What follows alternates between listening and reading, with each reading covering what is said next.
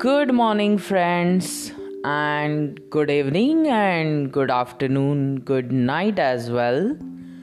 मुझे नहीं पता आप एग्जैक्टली exactly कौन से वक्त मेरा ये पॉडकास्ट सुन रहे हो और जैसे कि मुझे चार्ट बता रहा है अलग अलग देशों में ये पॉडकास्ट सुना जा रहा है तो आप जहाँ भी जैसे भी हो मज़े में रहो एंड आई नो कि आप बहुत अच्छे से अपने दिन की शुरुआत कर रहे हो तो आज एक नए टॉपिक के बारे में मैं आपके सामने आ रही हूँ। आपकी अपनी Indira Indira Pandit decision architect and founder of Safal Nari.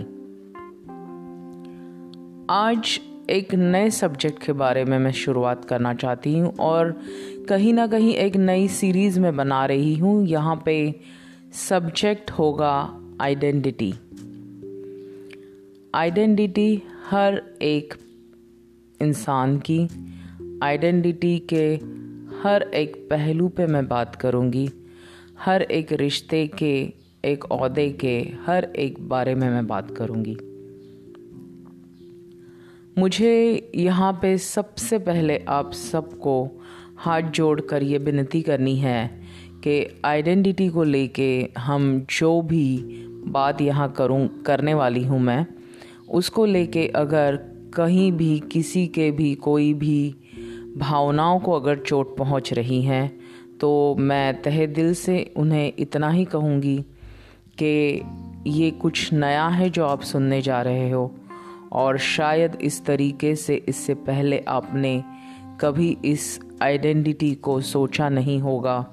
सिर्फ़ इसीलिए आप यहाँ पे आप कहीं ना कहीं दुखी हो रहे हो मेरी बातें सुन के। या शायद आप झिंझिनाहट महसूस करोगे मेरी बातों को सुन के। ये मैं इसलिए कह रही हूँ क्योंकि जब मैंने इन टॉपिक्स को मेरे पहचान जान पहचान वालों में से सीनियर्स के साथ भी डिस्कस किया जूनियर्स के साथ भी डिस्कस किया और मेरे हम उम्र के साथ भी डिस्कस किया तो कहीं ना कहीं हर किसी को इन टॉपिक्स को लेके ये नया नज़रिया लगा और इस नज़रिए को उन्हें सुनने में तो अच्छा लगा बट वो कहते हैं ना कि समझ तो आया, पर शायद उस समझ के साथ जीना थोड़ा उनको मुश्किल लगा। पर कोई बात नहीं जब भी कोई चीज़ नई ज़िंदगी में आती है, कभी भी कोई नई बदलाव ज़िंदगी में आते हैं तो सबसे पहले जो हमारे अंदर की प्रतिक्रिया होती है, वो यही होती है कि ऐसे कैसे? ये नहीं हो सकता। ये तो हमने कभी नहीं देखा। आज तक तो ऐसे कभी नहीं हुआ। जी हाँ जो आज तक नहीं हुआ, इसका मतलब ये नहीं है कि वो आगे नहीं होगा। अपनी ही आइडेंटिटी को, अपने इर्द गिर्द, अपने रिश्तेदारों की आइडेंटिटी को हम एक अलग नज़रिए से अब देखने जा रहे हैं। यहाँ पे मैं सबसे पहला नज़रिया रखना चाहूँगी एक माँ के प्रति। माँ के प्रति इसलिए क्योंकि हमारी उत्पत्ति ही माँ के साथ होती है। पर फिर बेचारी उस माँ की पहचान, उसकी आइडेंटिटी माँ ही बन के रह जाती है।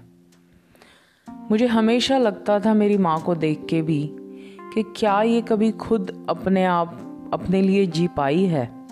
जब से वो माँ बनी है, वो बस माँ ही बन के रह गई है। तो मुझे उस वक्त नहीं समझ आता था कि एग्जैक्टली exactly मेरे अंदर क्या चल रहा है, मैं क्या सोच रही हूँ मेरी माँ के बारे में और उसके अंदर की उस लड़की के बारे में, पर कुछ तो था जो मुझे हमेशा से अंदर ही अंदर झिंझोड़ता था। मैं उन बातों को, उन जज्बातों को कभी शब्द में नहीं ढाल पाई। कोई शब्द ही मुझे शायद मिले नहीं जो मेरी भावनाओं को, मेरे जज्बातों को सही तरीके से पिरो के मेरे माँ के सामने मैं उनको पूछ पाती, उन्हें कुछ बता पाती। पर आई फील फॉर्चुनेट कि मैं आज इस मकाम पे हूँ और मैं इस जर्नी पे हूँ लाइफ के, जहाँ पे मुझे मेरे जज्बातों को रखने के लिए शब्द बड़ी आसानी से मिल रहे हैं।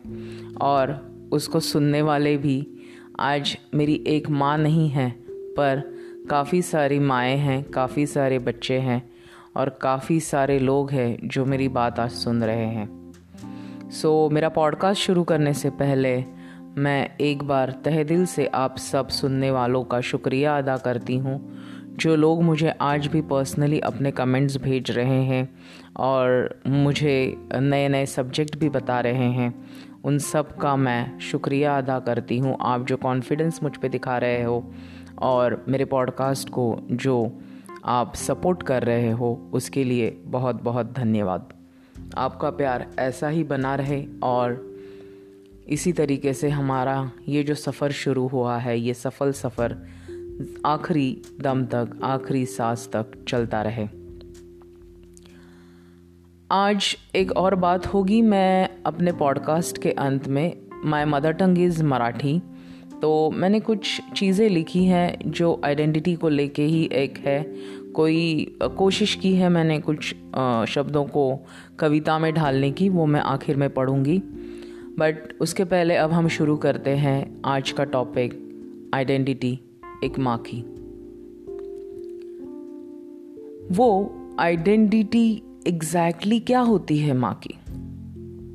वो जब जन्म लेती है, तभी से वो किसी की बेटी होती है। और जैसे ही वो किसी को माँ भी कर देती है, उसके पैदा होते ही वो खुद बेटी बनते ही अपनी माँ को माँ बना देती है।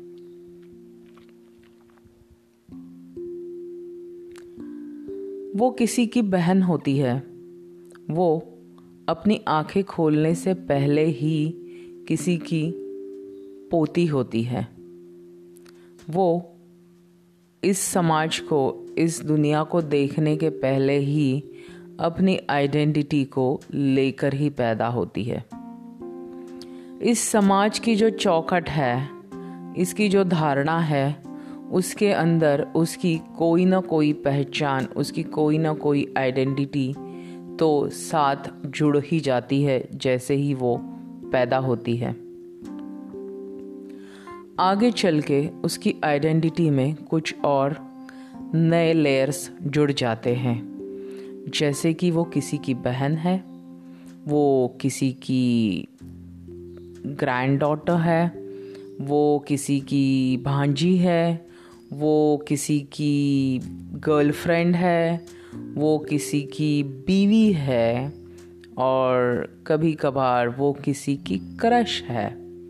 वो किसी की कुछ ना कुछ हमेशा से होती ही है और कहीं ना कहीं उसे ये लगने लगता है कि किसी ना किसी का कुछ होना ही एक समाज मान्य राजसी ऐसी चौकट है उसके आइडेंटिटी की। अगर वो इस चौखट में नहीं बैठती तो कहीं वो कुछ समाज से बाहर ना पड़ जाए।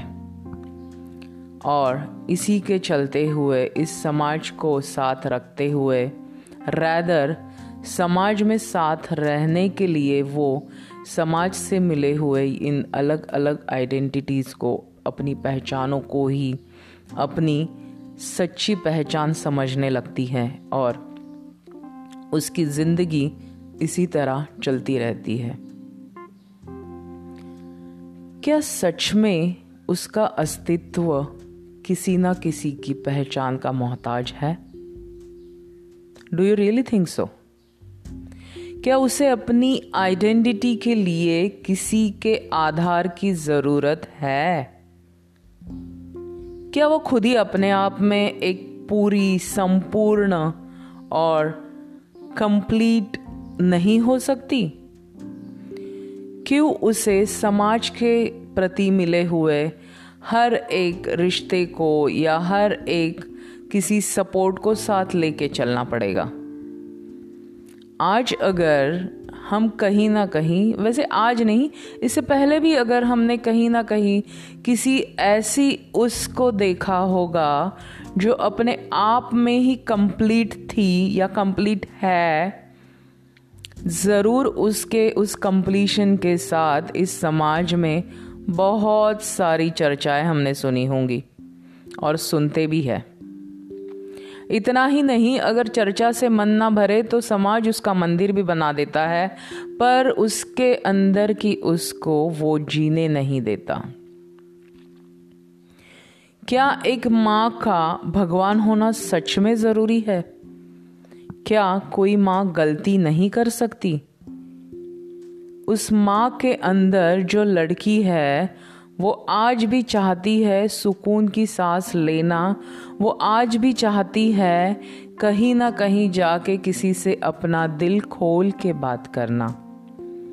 पर क्या वो माँ ये कर पाती है? क्या आपने कभी अपने माँ को उसके अंदर की उसके साथ मिलते हुए देखा है? क्या आप खुद अपनी माँ के अंदर की उस लड़की से कभी मिले हो? क्या आपने अपनी माँ से कभी ये पूछा है कि माँ, तुम्हारे क्या सपने थे? आज तुम्हारे क्या सपने हैं? क्या आपने कभी उसे पूछा है, उसे क्या करना पसंद है? क्या है वो चीज़ जिसमें उसकी खुद की खुशी छुपी है? क्या आपने अपनी माँ के अंदर की उस लड़की से बात करने की, उसे समझने की कभी कोशिश की है? आप कभी उससे पूछ के तो देखिए, माँ, अगर आज तुझे ये मौका मिले कि तुझे अपनी ज़िंदगी जीनी है तो तुम क्या करना चाहोगी? अपनी माँ को उसके अंदर की लड़की से मिलवाने की एक कोशिश तो कीजिए और ख़ुद भी उस लड़की से मिलने की पूरी की पूरी कोशिश कीजिए। और हाँ जब अपनी माँ से इन सवालों के जवाब पूछोगे तो प्लीज़ कोई भी ऐसे जवाब की उम्मीद मत रखना जो आप सुनना चाहते हो। शायद आपकी माँ कुछ आउट ऑफ़ द बॉक्स कोई बात कह दे तो प्लीज़ उस चीज़ को आप बहुत सुकून से, आराम से, एक दोस्त की तरह या एक नेबर की तरह या एक किसी तीसरे इंसान की तरह सुनना, जो कि सिर्फ़ उस लड़की की बात सुनने के लिए वहाँ बैठा हो या बैठी हो। उसे अपनी माँ की कैटेगरी में, अपने माँ के चेकलिस्ट पे जाके कोई भी जजमेंट या कोई भी कमेंट पर मत चले जाना। यहाँ पे आपको सिर्फ़ अपनी माँ को पूछना है, उनकी अंदरूनी लड़की की क्या ख्वाहिशें हैं, जो आज अगर मौका मिले तो वो क्या करना चाहती है। एक बार पूछ के तो देखिए।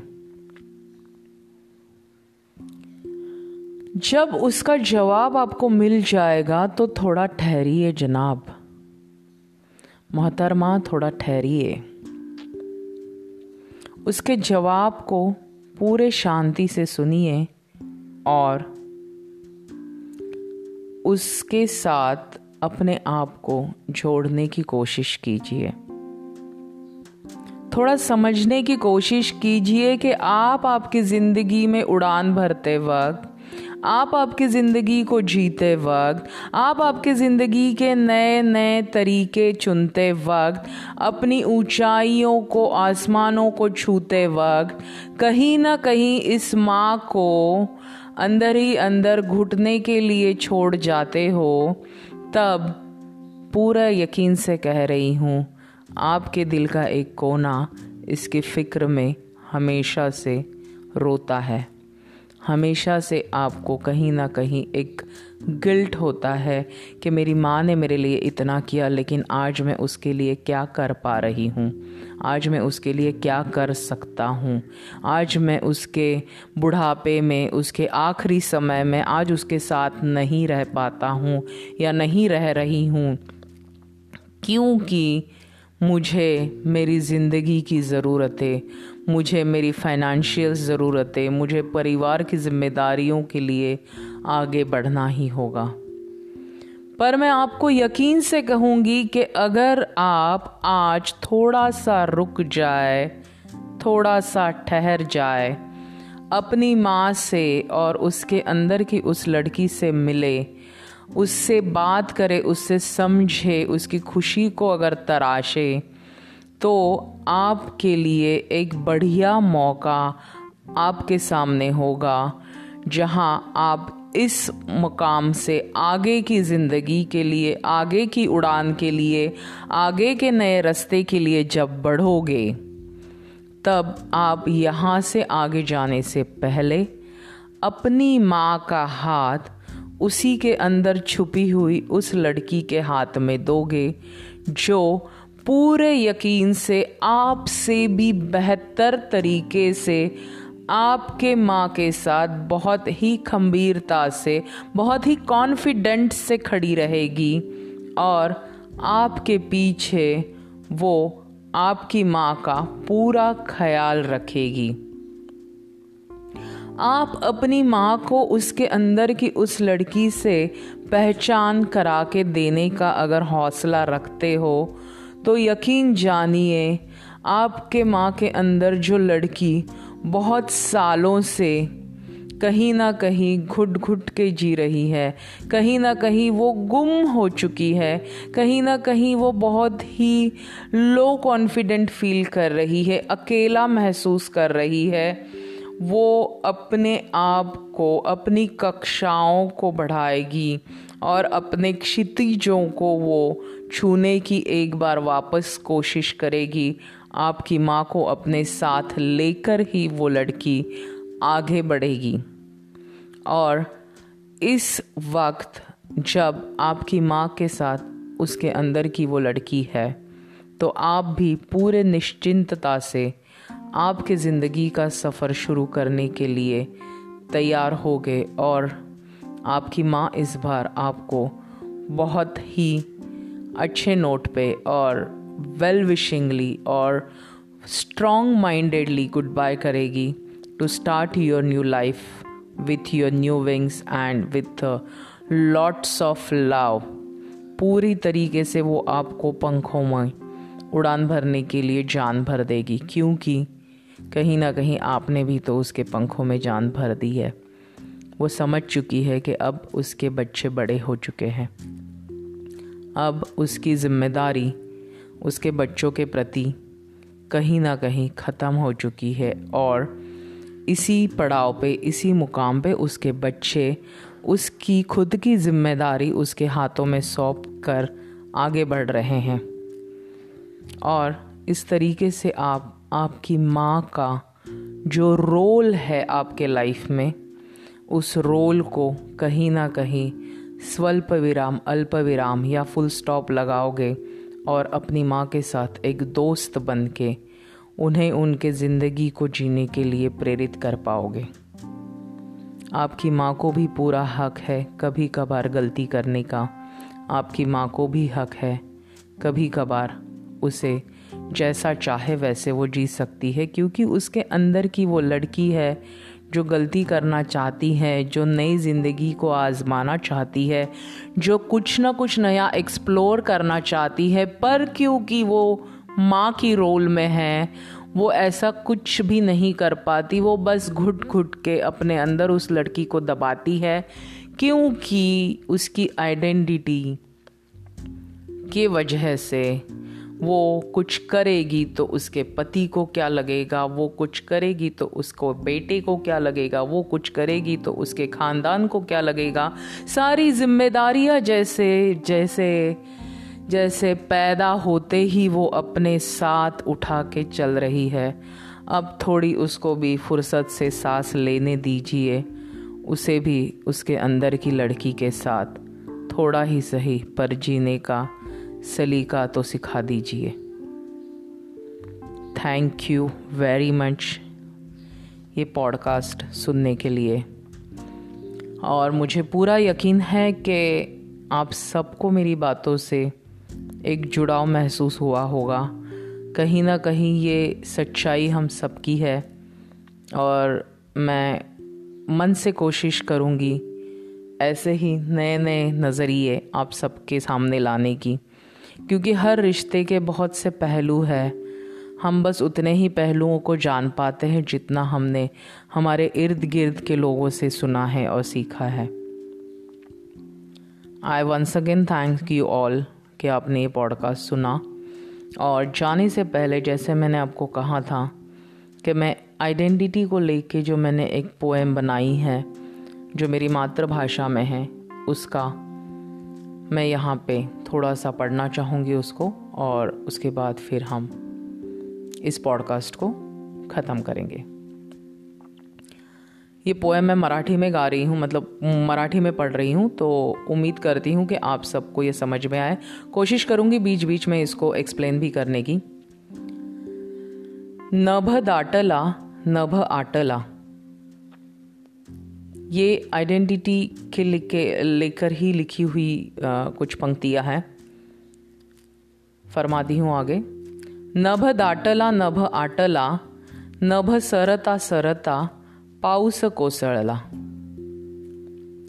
नभ दाटला नभ आटला नभ सरता सरता पाऊस कोसळला पावसाचा एक थेंब तप्त तव्यावरी पडला। पावसाचा एक थेंब तप्त तव्यावरी पडला भीर भीरला थरथरला. हवेत जाऊनी तो विरला. इसका मतलब है कि बादल छाए हुए हैं और बारिश शुरू हो जाती है और बारिश का एक बूंद गर्म तवे पे गिरता है और जैसे ही वो तवे पे गिरता है, वो भाप बन जाता है। वो नाचता है, झूमता है और पल भर में ही वो खो जाता है। आगे चलते हैं। नभ दाटला, नभ आटला, नभ सरता सरता, पाऊस पाझरला। पाऊस पाझरला, पावसाचा एक थेंब, मातीत मिसळला। पाऊस पाझरला, पावसाचा एक थेंब, मातीत मिसळला। दरवळ सुगंधी स्मृतीत हा स्मरला दरवळ सुगंधी स्मृतीत हा स्मरला यहाँ पे बारिश हो रही है, बादल छाए हुए हैं, और इस बार बारिश का एक थेम, एक बूंद जो है, वो धरती पर गिर जाता है और ज़मीन में जैसे ही वो आत्मीयता से मिलता है तो ज़मीन से मिट्टी की खुशबू आना चालू हो जाती है। तो इस बार इस बूंद की जो कार्य था, इस बूंद से जो हमें मिला, वो था सुगंध। और भले ही इस बूंद की आइडेंटिटी ख़त्म हो गई थी, पर वो अपनी स्मृति में रह गया एक सुगंध बन के आइए, अब आगे चलते हैं। नभ दाटला, नभ आटला नभ दाटला नभ आटला नभ सरता सरता पाऊस घरंगळला नभ सरता सरता पाऊस घरंगळला पावसाचा एक थेंब कमलदली थबकला पावसाचा एक थेंब कमलदली थबकला खेळता खेळता तळ्यात पडला. खेळता खेळता तो तळ्यात तळ्यात पडला. यहाँ पे बादल छाए हुए थे और जब वो जाते जाते बारिश होती है और इस बार एक बूंद जो है, वो कमल के पत्ते पे गिर जाती है। जैसे ही वो कमल के पत्ते पे गिरती है, वो थोड़ी देर तक अपना अस्तित्व संभाले रखती है। उसकी आइडेंटिटी कहीं ना कहीं जब सूरज के किरण उस पर गिरते हैं तो एक पर्ल की तरह हो जाती है। और वो खेलता है, झूमता है, कुछ पल वो वहाँ रुकता है और जैसे ही हवा आती है, वो धप के छुपके से गिर जाता है तालाब में और तालाब के बाकी के पानी के साथ वो मिक्स हो जाता है, वो अपनी आइडेंटिटी खो देता है। आइए नेक्स्ट मुद्दे पे चलते हैं। नभ दाटला, नभ आटला। नभ दाटला नभ आटला नभ सरता सरता पाऊस पडला. नभ सरता सरता पाऊस पडला पावसाचा एक थेंब अथांगास भिडला. नभ सरता सरता पाऊस पडला पावसाचा एक थेंब अथांगास भिडला. कुशीत शिंपल्याच्या मोती होऊन दडला. कुशीत शिंपल्याच्या मोती होऊन दडला. नभ सरला, नभ कोसळला आणि शेवटी तो शिंपल्यात मोती घडला. इसका मतलब है कि इस बार जब बादल बरस रहे थे, जब बारिश हो रही थी तो इसमें से एक बूंद जो है, वो बूंद समंदर को चीरते हुए पूरे बेस तक जाती है नीचे तक जाती है बॉटम तक जाती है और जाकर वो एक शेल में छिप जाती है। और जैसे ही वो शेल के अंदर गिरती है, वो एक मोती, एक पर्ल बन जाती है। और उसका जो अस्तित्व है, वो किसी के लिए गले में शोभा बनता है। वो ज़िंदगी भर के लिए उसका अस्तित्व जुड़ा रखता है, उसका अस्तित्व जीवित रखता है। इस पोएम के साथ मुझे सिर्फ़ यही कहना है कि हम सब एक ही जगह से आए हैं, हम सब एक ही मिट्टी के बने हैं, पर हम में से कोई है जो गरम तवे पे गिरे हुए बूंद की तरह है, जो आते ही अपना अस्तित्व खो देता है।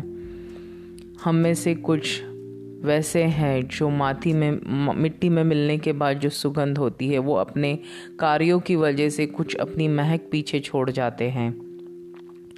हम में से कुछ ऐसे हैं जो एक बूंद जैसे कमल के पत्ते पे से पानी में गिरी है। उस तरीके से हम समाज के प्रति, समाज के रीति रिवाजों के साथ ऐसे कदर में जुड़ जाते हैं कि हम हमारा अस्तित्व ही खो देते हैं। और हम में से कुछ ही वैसे हैं जो अपने आप को एक मोती की तरह बना पाते हैं। हम में से कुछ ऐसे ही है जो बहुत ही कुछ कम ऐसे हैं, जो पर्ल बन पाते हैं, जो अपना अस्तित्व, अपने जीवित, जीवनी के साथ ही दूसरों को प्रेरित करने के लिए, दूसरों को उजाला देने के लिए, दूसरों को खुशी देने के लिए समर्पित हो पाते हैं। तो अब ये आपको सोचना है, आपके ज़िंदगी में आप किस तरीके का वो बूंद बनना चाहते हो। आपकी आइडेंटिटी और आपकी माँ की आइडेंटिटी को आप किस तरीके से और बेहतर बनाना चाहते हो। इतना ही कहने के बाद मैं अपना पॉडकास्ट यहाँ ख़त्म कर रही हूँ। जैसे कि मैंने पहले भी कहा था कि शायद आज का मेरा पॉडकास्ट कुछ अलग नज़रिए पे है। अगर आप में से किसी की भावनाओं को यहाँ चोट पहुँची है तो मैं तहे दिल से आपकी माफ़ी चाहती हूँ क्योंकि ये एक सच्चाई है, ये एक नज़रिया है इस ज़माने में और कहीं ना कहीं आप तक ये नज़रिया लाने का ज़रिया मैं हूँ। अगर आपको बुरा लगा हो तो आई एम सॉरी पर यह नज़रिया फिर भी रहेगा और इस नज़रिए पे बात आगे भी होगी। और आप में से जो लोग हैं जिनको यह नज़रिया अच्छा लगा, जो इसको अपनाना चाहते हैं ज़रूर इसको अपने ज़िंदगी में एक बार आज़मा कर देखिए और आपके एक्सपीरियंसेस मेरे साथ शेयर कीजिए। हम में से हर एक को पर्ल बनने की और एक मोती की तरह चमकने की प्रेरणा हमारे अंदर से प्रेरित हो, ये मैं जगत जननी से, ईश्वर से इस बात की प्रार्थना करती हूँ और आने वाले इस 2021 के आगे के महीनों में, आगे के दिनों में हम सब एक मोती बनने की तरफ़ का अपना प्रवास, अपना सफल प्रवास शुरू करें, यही मैं तहे दिल से चाहती हूँ। जाते जाते बस एक ही बात कहनी है, अगर आप मुझसे और ज़्यादा जुड़ना चाहते हो तो आप सफल नारी के पेज फेसबुक पे सफल नारी ट्राइब आप इंस्टाग्राम पे सफल डॉट नारी पे भी मुझे फॉलो कर सकते हो और अगर आपको कोई भी चीज़ मुझसे डिस्कस करनी है, अगर आपको कहीं पर कोई सजेशंस देने हैं तो आप मुझे Safal Nari specialist at the rate Gmail dot com पर भी इन्फॉर्मेशन दे सकते हो, आपकी बातें शेयर कर सकते हो। क्या जाने गुड मॉर्निंग जहाँ भी हो, जैसे भी हो, तंदुरुस्त रहो सेफ़ रहो। Bye bye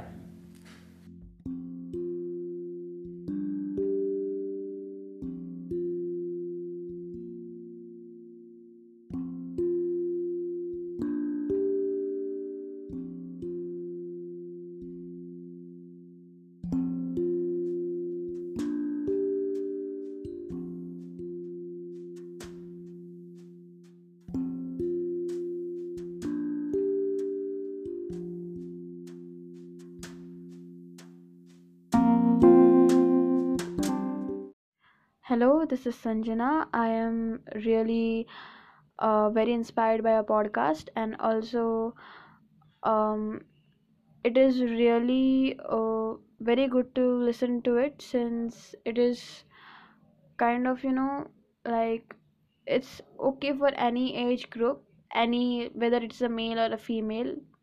Uh, it is not limited to any one person or any age group so that's what i like the most about your podcast and also the way you express the things i'm really very attracted to it the way you express it so thank you and i'm kind of you know waiting for more of your podcast to listen thank you so much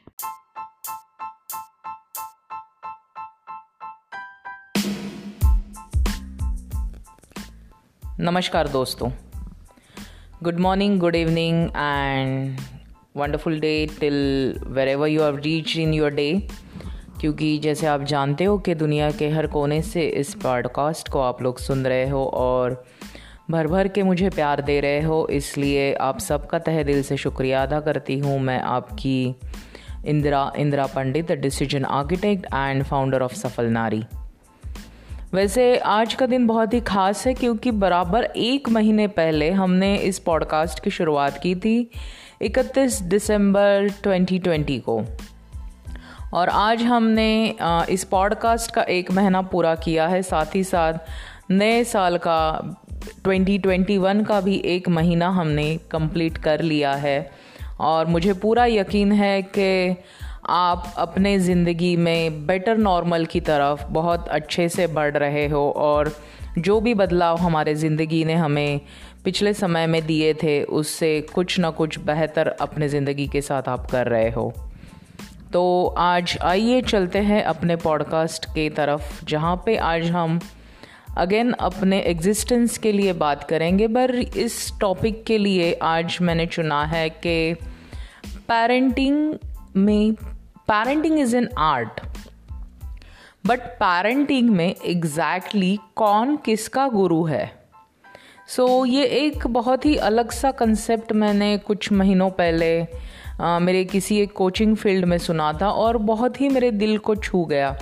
क्योंकि मैं आपको यहाँ पे बताना चाहूँगी कि all दो I know कि आप बहुत लोग हैं जो मुझे जानते भी हो बहुत से लोग मेरी बातों से प्रभावित हो और कहीं ना कहीं मुझसे जुड़ाव महसूस करते हो, इसीलिए इस पॉडकास्ट को आप भर भर के प्यार दे रहे हो और मुझे सराह रहे हो।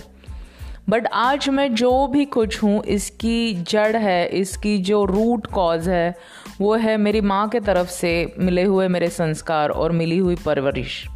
पर यकीन जानिए, जब मेरी माँ हयात थी, जब वो ज़िंदा थे, उस वक्त मेरा और मेरी माँ का शायद ही तीन चार मिनट के ऊपर कभी भी एक छत के नीचे हम आरामदेह नॉर्मल कम्युनिकेशन में कभी बात नहीं कर पाए, क्योंकि हमेशा हमारे बीच हिसाब किताब करियर और what are you doing in your life and bla bla bla बहुत सारी चीज़ें आ जाती थी और मैं हमेशा उससे गुस्सा रहती थी। और I always use to do the things जो वो मुझे बोलेगी, मैं उससे एग्जैक्टली exactly अपोजिट करती थी। बट आज जो कंसेप्ट मैं आपके सामने रख रही हूँ, जब इस कंसेप्ट को मैंने सुना था, और मैंने उसके साथ बहुत ही गहराई से अपने आप को जुड़ा हुआ महसूस किया, और उस एक पल से कहीं ना कहीं मैंने बचपन में जितने डीप डाउन तक मैं जाके सोच सकती हूँ कि मैं शायद दो ढाई साल की थी तब मैं कैसी थी, मैं चार साल की थी तब मैं कैसी थी और जब मैं छः साल की थी, जब मैं आठ साल की थी, मैं चौदह साल की थी, मैं पंद्रह साल की थी, मैं किस तरीके से आगे बढ़ रही थी और उस हर एक दो साल के चेंजेस में मेरा, मेरी माँ की तरफ़ बर्ताव कैसे था और उनका, मेरी तरफ़ बर्ताव कैसे था? मेरा, मेरे पिताजी की तरफ़ बर्ताव कैसे था और मेरा, और मेरे पिताजी का, मेरी तरफ़ का बर्ताव कैसे था? तो यहाँ पे मैं आपको ये कहना चाहूँगी, जो भी पेरेंट्स आज का पॉडकास्ट सुन रहे हैं, कहीं ना कहीं आप इसको अपने पेरेंट के साथ भी जोड़ कर देखना और साथ ही साथ आप अपने बच्चे की परवरिश जब कर रहे हो तो क्या इस तरीके के अनुभव आप ले रहे हो? इसको भी आप थोड़ा सा अपने आप से टटोलना।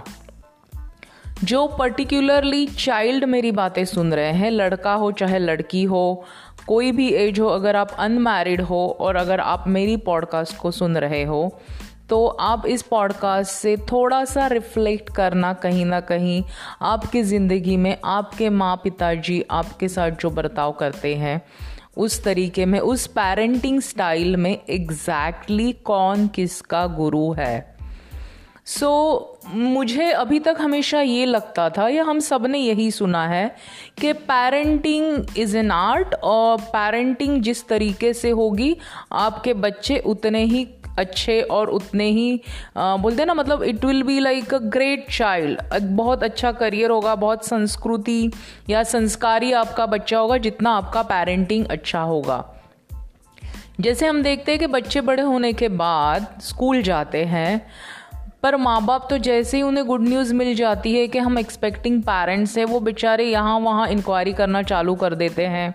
जैसे नाइन मंथ उस माँ को क्या क्या तकलीफ़ होती है, उस फादर को किस तरीके से उसके दिमाग में बच्चा रहता है तो माँ के पेट में बच्चा रहता है। तो बच्चा तो दोनों कैरी करते हैं बट एक विजिबल होता है, एक इनविजिबल होता है। सेम वे जब बच्चा हाथ में आता है तो उससे पहले इन जनरल बहुत सारे डॉक्टर्स बहुत सारे गायनिकोलॉजिस्ट बहुत सारे न्यूट्रिशनिस्ट आपको सलाह देते हैं कि प्री पेरेंटिंग का क्लासेस होता है पोस्ट पेरेंटिंग भी मतलब pre natal and post natal चीज़ें भी आप सीखते हो, आप उस तरीके के संस्कार लेते हो। और उसके बाद क्या होता है? जैसे ही बच्चा हमारे हाथ आ जाता है हम एज अ पेरेंट हर वो चीज़, हर वो संस्कार, हर वो best of the best thing जो हमने काफ़ी सारे पैसे डाल के कहीं ना कहीं से सीखी है, या कहीं ना कहीं हमने हमारे घर में किसी बड़े से वो चीज़ें बोलते ना, परंपरागत कोई संस्कार हमने जो लिए है, वो सब के सब हम बड़ी मार कर देते हैं कि हमारे बच्चे को तो ये आना ही चाहिए, हमारे बच्चे को तो ये करना ही चाहिए, हमारा बच्चा तो ये होना ही चाहिए, हमारे बच्चे ने ऐसे ही करना है, वैसे ही करना है, उसने उसने यही होना है, उसने वही होना है। पर जनाब, क्या आपके बच्चे को उसकी ज़रूरत है? जी हाँ। थोड़ा सा ठहरिए और सोचिए आपने best of the best education लिया है पेरेंटिंग के लिए। आपने best of the best Google किया होगा बुक्स पढ़े होंगे प्रोडक्ट्स देखे होंगे, बहुत सारे गेम्स देखे होंगे, सब कुछ ठीक है। पर क्या उस सब की सच में आपके बच्चे को ज़रूरत है? Exactly exactly. पॉइंट यही है। जैसे हम बोलते हैं ना, एक पत्थर से मूर्ति बनती है। करेक्ट और जितना अच्छा मूर्तिकार होगा ना, उतनी ही अच्छी वो मूर्ति बनती है। उसकी आँखें उतनी उतनी सराही जाती है कि जैसे कि वो मूर्ति की आँखें हमारी तरफ़ ही देख रही है। ऐसे बोला जाता है कि मूर्ति की जान जो है वो आँखों में है। उसी तरीके से पेरेंट्स की जो जान है, वो बच्चे की दुनिया में कितनी वाहवाही हो रही है। उसमें होती है। हर माँ बाप चाहते हैं कि मेरे बच्चे को सामने से बहुत ही सराहना मिले, दुनिया में उसका नाम हो, कल को मैं मेरे बच्चे के नाम के वजह से जाना जाऊँ। आप एकदम सही सोचते हो और आप बिल्कुल ही सही हो इस मामले में। पर आप एक न्यू पेरेंट जब बनते हो, जब आपका अपना पहला बच्चा आपके हाथ में आता है तो यकीन जानिए पूरी दुनिया की दी गई परवरिश की किताबें और सलाह और ज्ञान एक तरफ़। और आपका बच्चा जो आपसे चाहता है, वो दूसरी तरफ़। आपने शायद कभी कभी अपने माँ बाप से भी ये शिकायत की होगी कि आप मुझे समझते नहीं हो। और कहीं ना कहीं ऐसी ही कोई शिकायत आपने आपके बच्चों से भी ली, मिली होगी कि, पापा, आप मुझे नहीं समझते हो या मम्मा, आप तो समझते ही नहीं हो, आप मुझे फोर्स करते हो। थोड़ा सा इस चीज़ को बैलेंस करने की कोशिश कीजिए। अगर एक मूर्तिकार, एक पत्थर को जब चीनी हथौड़ी से तोड़ता जाता है, उसको अलग अलग तरीके से एक एक लेयर बाय लेयर उसको निकालता जाता है, तब जाके वो अच्छी मूर्त बनती है, तब जाके उस मूर्त में भगवान की प्रतिष्ठापना होती है। आज अगर हम देखेंगे तो बहुत जगह पे हमने ऐसे पेरेंट्स देखे हैं जो शायद अपने बच्चों के लिए भगवान से भी ज़्यादा है।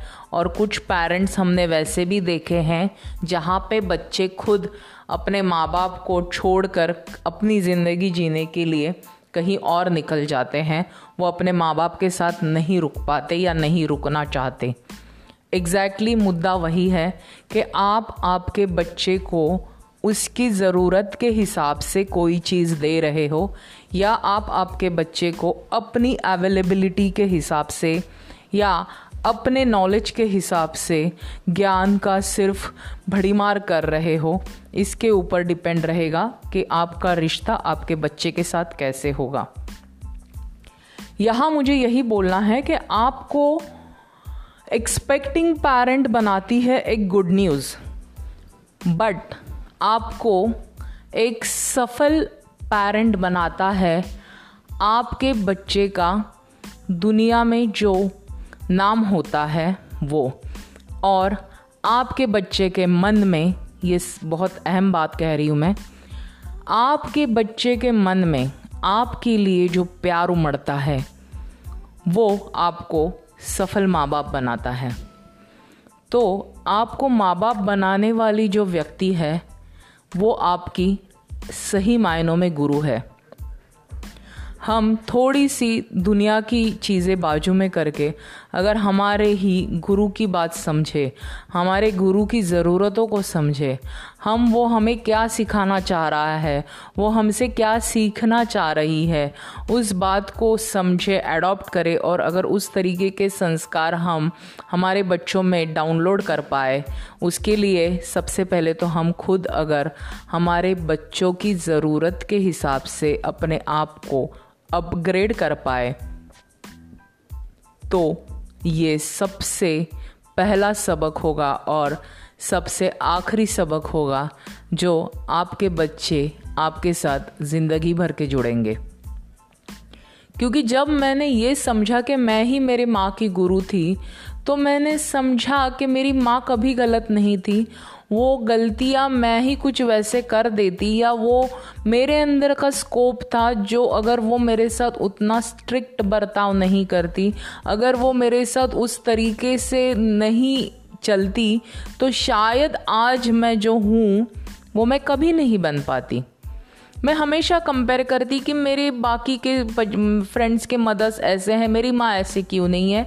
आज मुझे जवाब मिल गया है, मेरी माँ वैसी नहीं थी, क्योंकि मैं भी तो बाकी बच्चों की तरह नहीं थी ना। अगर मैं उनकी तरह होती तो मेरी माँ भी तो शायद वैसी होती। तो आप जैसे हो एग्जैक्टली exactly उसी का रिफ्लेक्शन आपके माँ बाप में है। और जनरली हम ये सुनते हैं कि माँ बाप का रिफ्लेक्शन बच्चों में आता है बट यहाँ पे मैं कहीं ना कहीं इस बात को अलग परसेप्शन से आपको कहना चाह रही हूँ। जैसे बच्चा है, उसी का रिफ्लेक्शन अगर उसके माँ बाप में हो तो ही वो बच्चा सबकी आँखों का तारा बनेगा और उसके माँ बाप उसकी हर सांस में समाये होंगे और उसकी हर तरक्की में, हर सोच में उसके माँ बाप हमेशा शामिल होंगे। तो अगर आप आपके बच्चे के साथ एक बहुत ही अच्छा रैपो एक बहुत ही यूनिक सा रिलेशनशिप रखना चाहते हो, आप आपका existence as a mother father as a good parent अपने बच्चे के लिए देख रहे हो तो आपके बच्चे के जो भी ज़रूरत है उसे समझिए, उसको जिस ज्ञान की ज़रूरत है, इसको आप खुद पढ़िए पहले, आप लीजिए और उन्हें उस तरीके से डाउनलोड कीजिए और देखिए आपका और आपके बच्चों का रिश्ता किस कदर सुधर सकता है। क्योंकि ये एक आखिरी मौका अब आपको मिल रहा है, क्योंकि ये एक अलग परसेप्शन आपको मिल रहा है, जहाँ पे शायद जैसे मैं एक बेटी के नाते मेरी माँ को दिल ही दिल में आज सॉरी बोलती हूँ कि शायद मैं उसको समझ पाती तो आज मैं जो कर रही हूँ, ये मैं आठ साल या दस साल पहले ही कर लिया होता, क्योंकि मेरी और मेरी माँ की तब ट्यूनिंग हो चुकी होती। तो ये माँ बाप और बच्चों के बीच की ट्यूनिंग सही तरीके से नहीं बन पाती है, और इसलिए बहुत सारे जीवन के पल हम नाराज़गी में, गुस्से में, चिड़चिड़ में और बहुत ही तनावग्रस्त रिलेशनशिप में गुजारते हैं। तो आइए मिलकर एक नया पड़ाव देखते हैं, एक नया स्टेप अप स्टोन अपने लाइफ में लाने की कोशिश करते हैं और थोड़ा सा पीछे मुड़ के देखिए कि as a parent and child हम किस तरीके के चाइल्ड थे और क्या उस तरीके से फिर हमारे माँ बाप फिट बैठ रहे हैं हमारे परवरिश में? तो ज़रूर बैठेंगे। तो अगर हमें, हमारे बच्चों के लिए एक अच्छा पेरेंट बनना है तो हमारे बच्चों की ज़रूरत समझते हैं और उस तरीके से हमारा ये रिश्ता एक नए नज़रिए से और नए सितम से, नए सत्तर से चालू करते हैं, नए तरीके से चालू करते हैं। सो दैट्स ऑल आज मुझे आप सबको इतना ही कहना था। तो let's have a new parenting style by excepting your kid as your teacher and definitely whatever your teacher say and your teacher need you do that and see how wealthy how flourish how nourished your relationship with your child. Goodbye and good luck and happy parenting in this 2021 for a better normal. Bye bye shabak khair